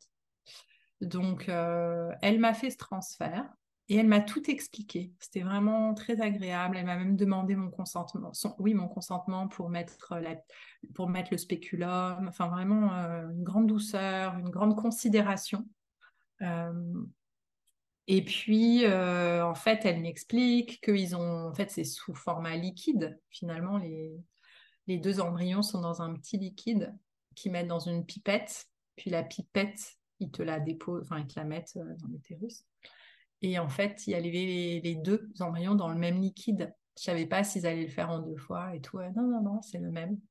Et là, elle me donne la petite euh, manette euh, pour faire l'échographie que je me mets, donc elle me met sur mon ventre, et, euh, et, en fait, elle me tourne la télé pour que je puisse voir en direct. Et elle m'avait demandé de garder ma vessie pleine. Donc on a mais hyper bien vu. Et c'est vrai que c'était un grand moment d'émotion en fait de voir la pipette qui arrive, que tu vois et tu vois la petite goutte blanche qui se dépose comme ça. c'est magique, honnêtement, c'est magique. Alors, tu le sens aussi, euh, je pense que c'est l'équivalent peut-être comme d'un frottis, la sensation. Mais euh, voilà, c'est très rapide, euh, sans douleur. Et tu conscientises, tu conscientises vraiment qu'on t'a implanté des, les embryons, quoi. Tu les as vus rentrer en toi aussi, tu vois. Ouais, ça devient concret, en fait. C'est le seul moment, en fait, où c'est concret, je trouve. Euh, donc là, et après, elle me, donc je lui demande, ok, est-ce que vous avez des conseils pour l'après? Et c'est drôle comment les règles changent à chaque fois, en fait, selon avec qui tu parles. Parce que là, euh, pas du tout. La dernière fois, il m'a demandé de rester alité euh, une semaine. Là, pas du tout. Elle me dit, ah non, vous vivez votre vie, vivez. Elle dit, de toute façon, il n'y a pas grand-chose que vous puissiez faire. Par contre, voilà, vous buvez pas de thé, vous buvez pas de café parce que ça provoque des fausses couches. Mais euh, en dehors de ça, euh, bon, évidemment, pas de sport extrême ou quoi. Mais sinon, non, non, vous vivez normalement, vous reprenez votre vie. Elle dit là, vous passez 10 minutes dans la petite salle d'après, qui est une salle de repos. Euh, et elle me dit après, c'est bon quoi. Donc voilà, c'est ce que j'ai fait. et puis ce jour-là, j'étais contente parce que le fait qu'il n'y ait personne, enfin j'étais la dernière à passer, donc il n'y avait personne à la fin dans la, dans la salle d'attente, j'ai pu commencer à écouter une méditation d'un mec que j'adore parce que sa voix, c'est un vieux monsieur, sa voix est toute douce, hyper réconfortante. Donc je suis arrivée aussi avec cet état un peu, enfin moi cette méditation, elle vraiment, elle me, elle me détend mais dès les premières paroles. Et j'ai pu dans la salle de après de repos la finir en fait. Et donc voilà, je suis partie de là, j'étais bien, j'étais sereine, J'étais confiante. C'était vraiment, euh, ouais, c'était une belle journée. Je suis rentrée à la maison. Je pense que ce jour-là, j'ai même réussi à bosser. J'avais vraiment, euh, mon esprit était clair. Euh, j'étais bien. Ouais, c'était vraiment top, top, top. Et voilà, j'ai cru que ça allait durer. Et le lendemain, le vendredi, je me suis réveillée et à peine levée, j'ai compris que ça allait être très compliqué. Euh, mais un état de dépression, euh, genre SPM, plus, plus, plus, plus. Je ne savais pas d'où ça venait. J'étais là, mais je comprends pas. Hier, ça allait super bien. J'étais hyper optimiste. Je leur parlais. Euh, j'avais même sur le, chemin du retour, je les sentais, je les imaginais. Comme il m'a, ah oui, c'est ça, il m'avait aussi dit, ce qu'il m'avait jamais dit la première fois. Elle m'a dit oui, les deux, bah, il y en a un, il est top qualité, et l'autre, c'est le grade juste en dessous. Donc, visiblement, il note euh, les embryons, enfin, les ovocytes. Et donc, euh, tu vois, je me suis dit, ah, waouh, top qualité. on peut y croire. Donc voilà, et, je tu vois, je disais même à la deuxième euh, que je, j'étais là, oui, toi aussi, si tu veux, euh, tu es la bienvenue, tu peux, tu peux t'accrocher. Je serai heureuse, même si on a deux. Oui, je flippe, mais je serai heureuse, vous inquiétez pas, et je gérerai, ça ira bien, on va y arriver tous les trois et tout. Donc voilà, j'étais plutôt bien, quoi. Et alors vraiment, je n'ai pas capté ce qui s'est passé, quoi. Tu m'as dit que tu avais fait un rêve aussi sur, sur des jumeaux, non? Ouais, bah j'ai ça c'était en méditation que ouais j'avais je les ai vus en fait. Enfin, mais je les ai pas vus euh, comme un film, je les ai vus un peu comme euh, comme un sais une écho 3D un peu là. Donc j'étais quand ils m'ont dit qu'il y en avait deux, ouais pour moi c'était la validation de mon rêve en fait que j'avais fait euh, je pense la veille deux jours avant. Donc euh, donc voilà, je leur parlais en disant ok bah s'il y en a deux, il y en a deux quoi, très bien, très bien. Et en fait ouais le lendemain c'était vraiment tu montes ta montagne russe machin et après tu t'écrases quoi. Mais un gros splash. Je m'attendais pas à ça. Et les jours suivants, vendredi, samedi, dimanche, en état de dépression, mais horrible sérieusement, euh, je devenais paranoïaque. Puis vraiment, l'envie de rien faire, même regarder un film, c'était compliqué. Enfin, j'étais vraiment, j'avais envie que les journées passent. J'étais pas bien, quoi. Vraiment pas bien. Je pleurais, mais pour des trucs, mais vraiment. Hein, enfin, je pense que j'ai quand même réussi à pleurer sur Road Drag, Drag Race. Donc voilà. Hein donc la compétition de drag queen. Voilà. Moi, je pleurais de. Ça peut être émouvant des fois aussi. Hein, euh. Oui, c'est vrai. C'était un jeune qui parlait de voilà, son expérience en, jeune euh, gay dans un petit bled américain et ça m'a tellement touchée que je pleurais toutes les larmes de mon corps. J'ai une de mes sœurs qui m'a appelée en me disant euh, oui par contre Sarah si elle a non, je veux pas spoiler, donc je vais pas dire le nom de la série. Mais elle me dit, est-ce que tu as commencé hum, hum, telle série? Et euh, la deuxième saison, et je lui dis, bah non, non, mais je m'apprêtais. Elle me dit, ah non, non, non, non, non, non, surtout tu ne regardes pas. Et là, je comprends. Je dis, non, elle perd son enfant, elle fait une fausse couche et tout. Et euh, elle me dit, ouais, bah ouais, c'est pour ça, je pense que c'est pas le moment. Et là, je me mets à pleurer. Mais comme si on m'avait dit que mon ami avait fait une fausse couche, quoi je pleurais les larmes de mon corps et tout. Et là, je me dis, Sarah, c'est un personnage de fiction, c'est une série, tout va bien, personne n'est en danger. Enfin, c'était compliqué. Euh, je pense la nuit dimanche à lundi, euh, j'ai fait une insomnie. Euh, je pense de 3 à 6 heures, j'ai pas dormi. Je pense que je passais en revue tout dans ma vie en me disant à quel point enfin, tout était horrible tu sais, quand tu te mets à analyser même des situations passées que tu penses avoir oubliées, et puis là, tu te remets à les analyser, à imaginer, enfin voilà, l'horreur. Et j'étais là en conclusion, non, mais en fait, il faut que je meure, ça sert à rien. Il faut mieux mourir, c'est pas possible et tout. Et là, je me suis dit, non, mais attends, qu'est-ce qui est en train de se passer? Et donc, le lundi, ouais, lundi, euh, en fait, là, j'ai été lire la. Je me suis dit, non, mais il y a un truc qui n'est pas normal, en fait, là, ça va pas. Euh, et en fait, j'ai pris la notice du décapeptile. On va s'en souvenir, celui-ci. ah, celui-là, je vais vous rappeler. Et là, je vois que dans, alors, dans des effets secondaires rares, parce que c'est une femme sur euh, mille, je crois, euh, il y a en effet troubles de l'humeur, dépression. Et moi, je me suis quand même aperçue que souvent, quand d'ailleurs, je devrais les lire avant de m'injecter, euh, quand il y a ça comme effet, je sais pas, je dois être trop, peut-être l'hypersensibilité fait que je suis très sensible à tout ce qui touche à mon humeur en fait. Donc, euh, généralement, s'il y a un effet euh, dépressif, il est pour moi. Je me souviens que j'avais demandé à changer comme ça une de mes pilules Colpron parce que ça m'avait, pareil, j'avais envie de mourir quoi. Donc, euh, et puis comme je l'avais déjà vécu euh, avec les FIV, euh, les avec les inséminations au Canada, ou le, Médoc, je pense c'est, j'ai retrouvé, c'est le Femara, me faisait aussi cet effet-là. voilà, je me suis souvenue.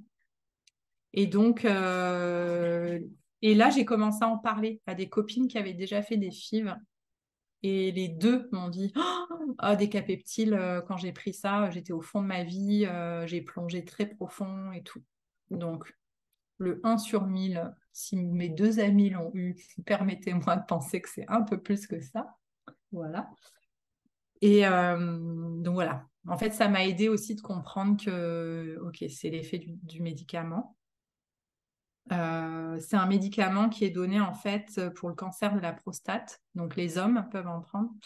Et euh, certaines femmes pour le traitement de l'endométriose. Et vraiment, mais je pense aux femmes qui prennent ça, je... dur quoi.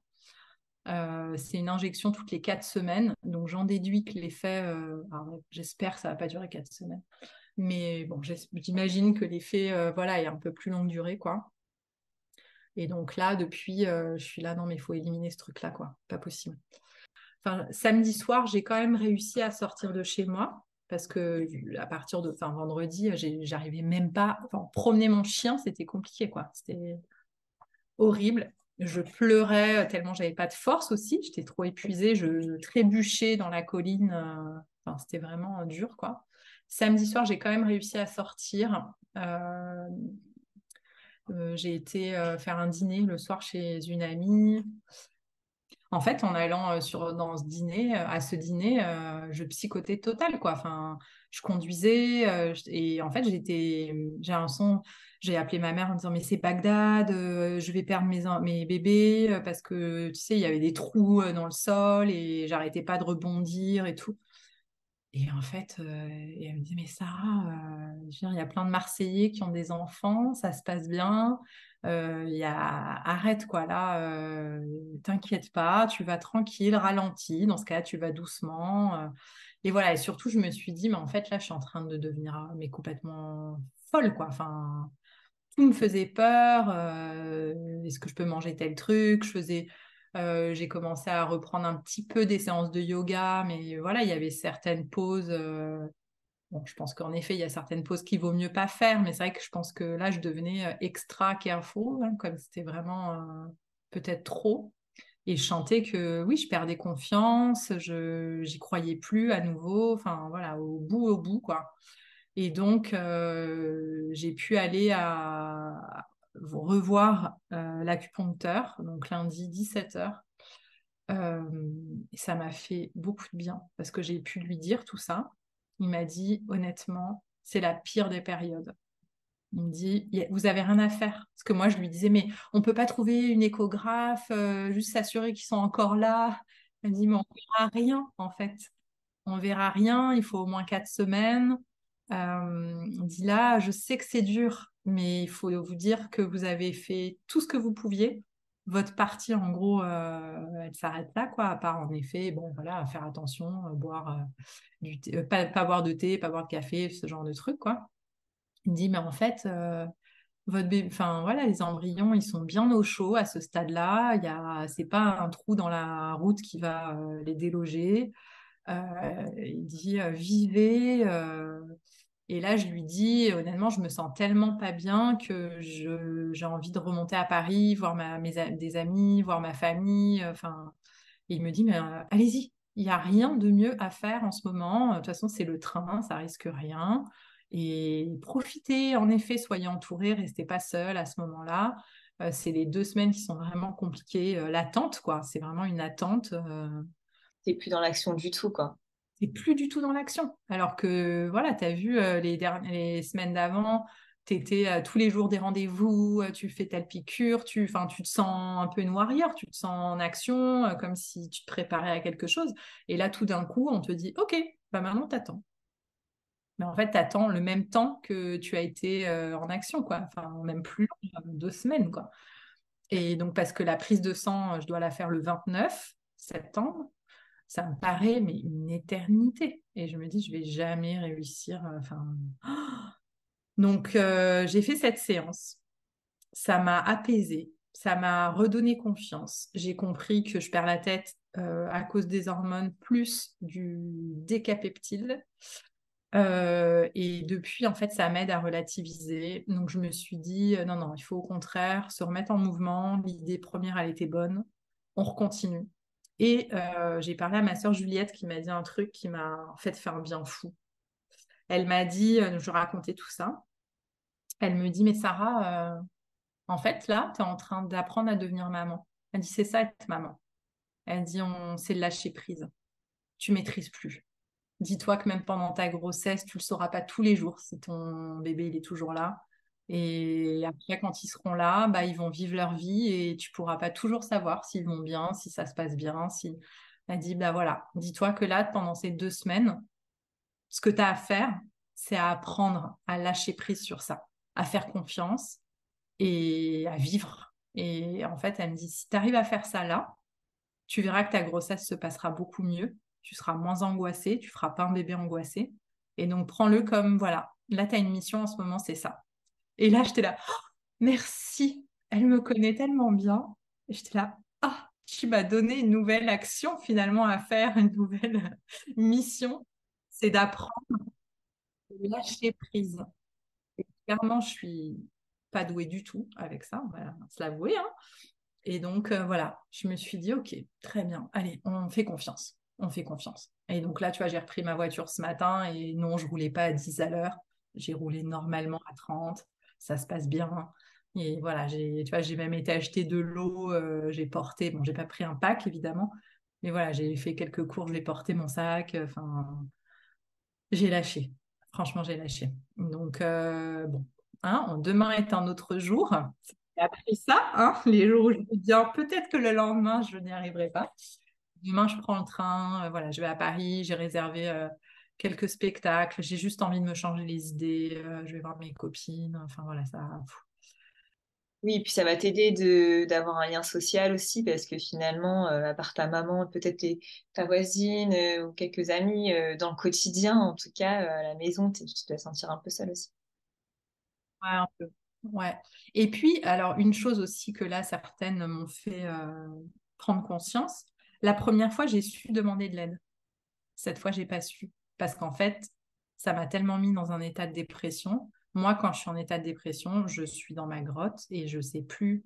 Je, pense que les autres euh, sont inatteignables en fait dans ces moments-là. J'arrive pas à dire euh, j'ai besoin que tu viennes prendre un thé avec moi. Non, j'ai pas le thé. Une tisane avec moi. Enfin, tu vois, c'est je je sais pas faire dans ces moments-là. Je m'enferme dans ma bulle et s'il n'y a pas quelqu'un qui vient me sortir de ça, bah, c'est dur, c'est vrai. Donc, euh, c'est pour ça que cette fois-là, je n'ai pas attendu de descendre. Euh, voilà, quand j'ai pensé, là, non, en fait, ma vie, ça sert à rien. Je me suis dit, non, non, non, bah, ça suffit. on va prendre un train, on va aller voir des spectacles, faire des, voilà, voir les gens et vivre, quoi, juste vivre. voilà. Mm. Donc euh, c'est ça, et je vais essayer d'occuper mon esprit euh, jusqu'au 29. Arrêter aussi de psychoter sur tous les effets de mon corps, mais ça c'est dur, parce que c'est vrai que j'ai un corps en ce moment de femme enceinte de trois mois, quoi. Donc euh, c'est quand même dur de passer, de ne pas le voir et de faire autre chose. Concrètement, bon là il fait chaud encore, donc ça va, j'ai mes robes, mais c'est vrai que c'est... T'as plein de symptômes parce que je prends de la progestérone. Ça, c'est vrai que je ne l'ai pas mentionné. Mais depuis euh, le jour de la ponction, euh, je prends de la progestérone. Et j'ai regardé euh, sur la notice, ils disent maximum 200 mg par jour et j'en suis à 800 mg par jour. Ah ouais. Deux ovules le matin, deux ovules le soir. C'est dégueu parce qu'évidemment, on a toutes pris des ovules, hein. on sait ce que c'est. Et c'est quand même assez désagréable. Et là, tu en as matin et soir. Donc, euh, logistique de douche. Et ouais, non, c'est, tu te sens pas bien en fait dans ton corps. J'ai mal au sein énormément, mais vraiment au point où l'eau euh, dans la douche, ça me fait mal, quoi, comme s'il y avait des couteaux qui essaient de me. Donc, euh, ouais, j'ai le ventre énorme, ça tiraille pas mal. Mais voilà, là, j'ai depuis ce matin, là, je me dis arrête d'écouter tous les détails de ton corps on vit et ton corps te suit et, on y va quoi. Faut... Voilà, c'est un peu ça là. Aujourd'hui, j'en suis là. Écoute, demain est un jour. Qu'est-ce que tu te souhaites pour les 15 jours à venir, du coup, se lâcher prise, être en mouvement ou avoir aussi un peu de repos? Alors, bon, le repos, je l'aurai forcément, parce que clairement, à un moment, d'ailleurs, je me suis dit, ouais, Sarah, là, tu prends des spectacles le soir, on verra si j'y arrive. Mais parce que quand même, au dîner samedi chez mon ami, j'ai pas tenu jusqu'au dessert. Je m'endormais à table. Je suis partie avant, donc pas le soir, je suis pas très opérationnelle. Donc on verra. Mais je tente. Et donc oui, je me souhaite du lâcher prise, de la confiance, de la joie. J'y crois beaucoup en fait. Et, c'est drôle parce qu'il y a, je sais plus c'était quand, avant la première FIV, j'avais euh, consulté une chamane pour comprendre pourquoi ça bloquait et tout. Elle m'a dit, euh, mais tu sais, euh, il y a une âme qui tourne autour de toi, mais elle a besoin de sentir qu'il y a de la joie. Et là, je me répète ça en ce moment et je me suis dit, tu vois, là, quand j'ai vu à quel point j'étais en état de dépression, je me suis dit, en fait, si tu restes dans cet état, ça va pas marcher. Là, on va chercher la joie où qu'elle se trouve. Si c'est dans, voilà, serrer ma nièce dans les bras ou aller voir un spectacle de cirque euh, parce que j'adore ça, euh, bah, ce sera ça. Euh, retrouver ma meilleure amie en terrasse à Paris, voilà, on va faire ça, la joie. Ouais. Bah, je te souhaite en tout cas beaucoup de joie pour ces 15 jours.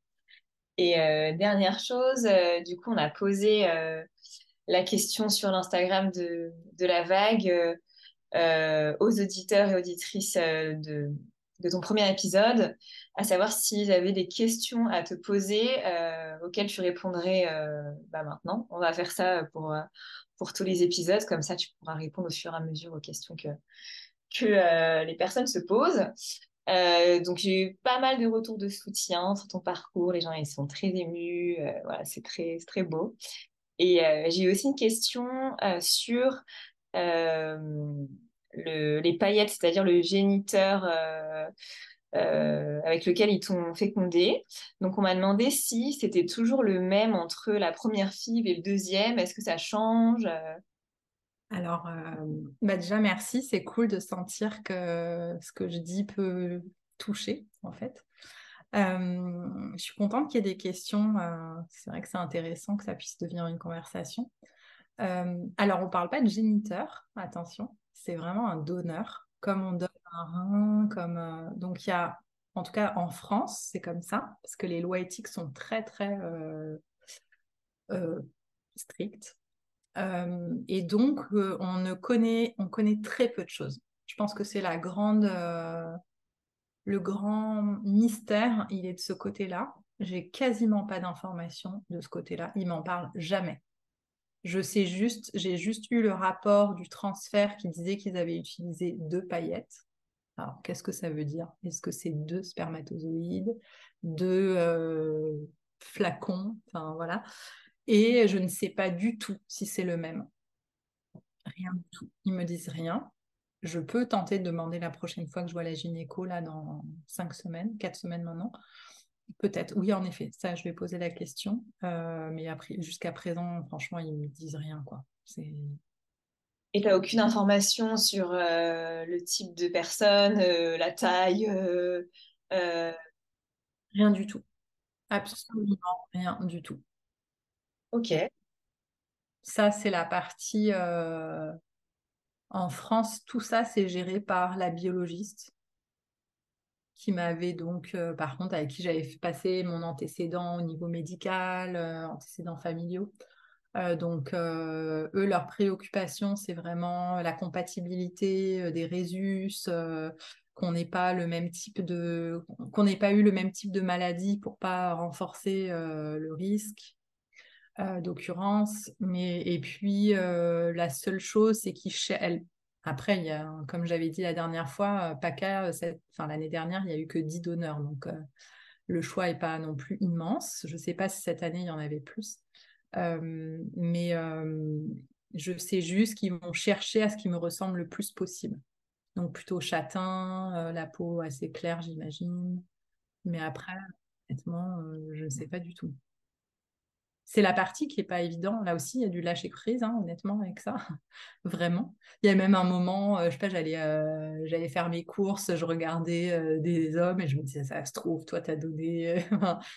et en fait, après, tu lâches. es là, non, non, attends.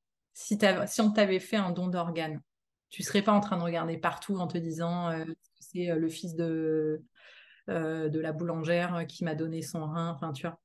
Et là, je me suis dit, non, non, c'est un, c'est un oui, c'est un organe. Enfin, il faut vraiment le voir comme ça. Et donc. Euh, Et on est d'accord que selon euh, la nouvelle loi, là, euh, à partir des 18 ans de l'enfant, il peut demander le dossier médical du donneur. Enfin, c'est obligatoire, quoi. Oui, oui, ça oui. Donc, il pourra avoir accès quand même à certaines informations. Oui, après, ça, tu vois, il faut que je reprécise parce que pareil, c'est une conversation que j'aurais dû enregistrer parce que enfin, moi, mon cerveau, ça élimine euh, de fou, en fait. Mais euh, parce que en ce moment, je lis partout dans les médias, euh, tout ça, que c'est les anciennes cuves qu'on est en train de passer. Alors, est-ce que PACA, du fait que, tu vois, là, il m'avait dit qu'il y avait 10 donneurs de 2022, est-ce que je suis avec ces nouveaux donneurs qui sont sur la nouvelle loi? Mais c'est vrai que si c'est de l'ancienne cuve, c'est des hommes qui ont signé pour l'anonymat. Donc dans ce cas-là, euh, aux 18 ans, on leur demande l'autorisation, mais ils ont le droit de refuser. De... J'ai compris. Euh, donc ça, oui, pareil, euh, je pense que faudrait que je me le note d'ailleurs, parce que les jours de rendez-vous, en fait, on oublie ce qu'on aimerait leur poser comme question. Mais je devrais me le noter, ouais, de redemander ça. Est-ce que c'est bien quelqu'un qui est dans la nouvelle, dans les nouvelles cuves?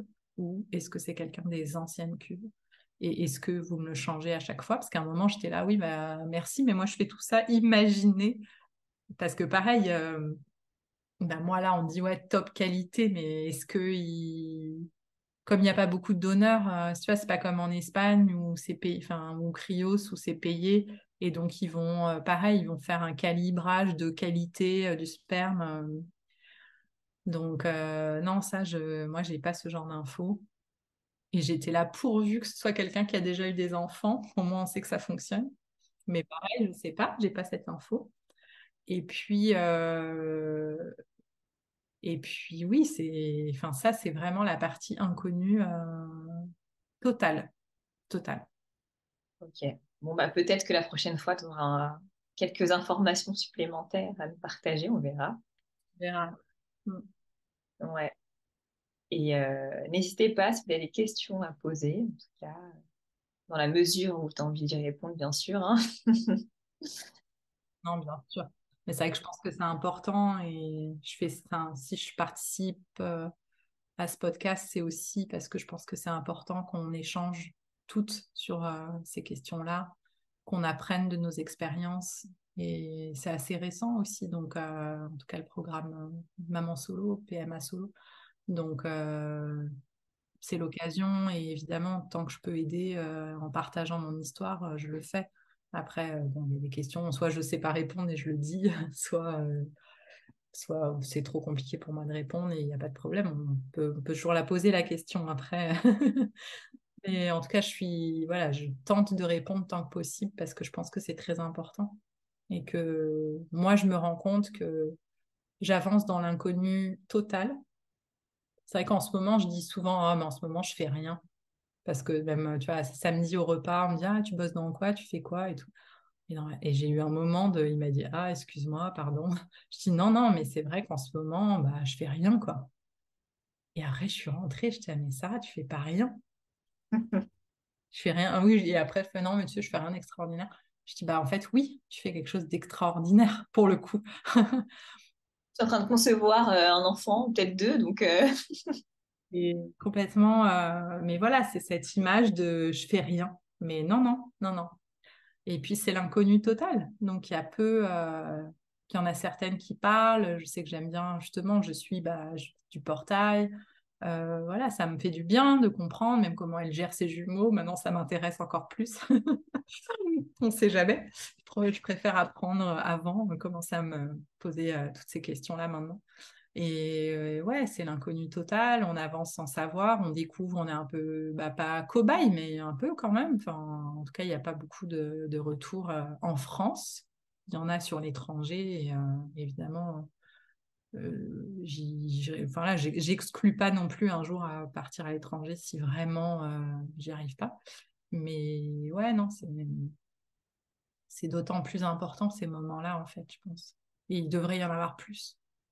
Je, ouais, alors je pense que logistiquement, c'est pas évident parce que vu que voilà, c'est un parcours où tu maîtrises pas ton emploi du temps, donc c'est vrai que les groupes de parole, il faut quand même un minimum trouver des temps euh, dispo pour tout le monde. Mais ouais, de... ces moments d'échange sont hyper importants. Ouais. Donc merci de créer cet espace. Bah, merci à toi d'avoir accepté de te lancer dans ce projet-là aussi. Prochaine fois, on saura. Ouais, on saura. Bon, bah écoute, euh, on va se dire à la prochaine fois et euh, je te souhaite euh, beaucoup de joie en tout cas. Merci beaucoup. À très vite. Vous venez de surfer sur la vague en écoutant le premier épisode de la grande vague de Sarah. Rendez-vous très bientôt pour connaître la suite de son parcours.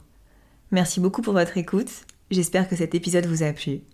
Parce que le savoir, c'est le pouvoir, n'hésitez pas à propager la vague autour de vous, à laisser un commentaire sur l'Insta et à noter cet épisode. Je suis curieuse d'avoir votre retour et je suis disponible afin de répondre à vos questions ou bien simplement papoter. À très bientôt.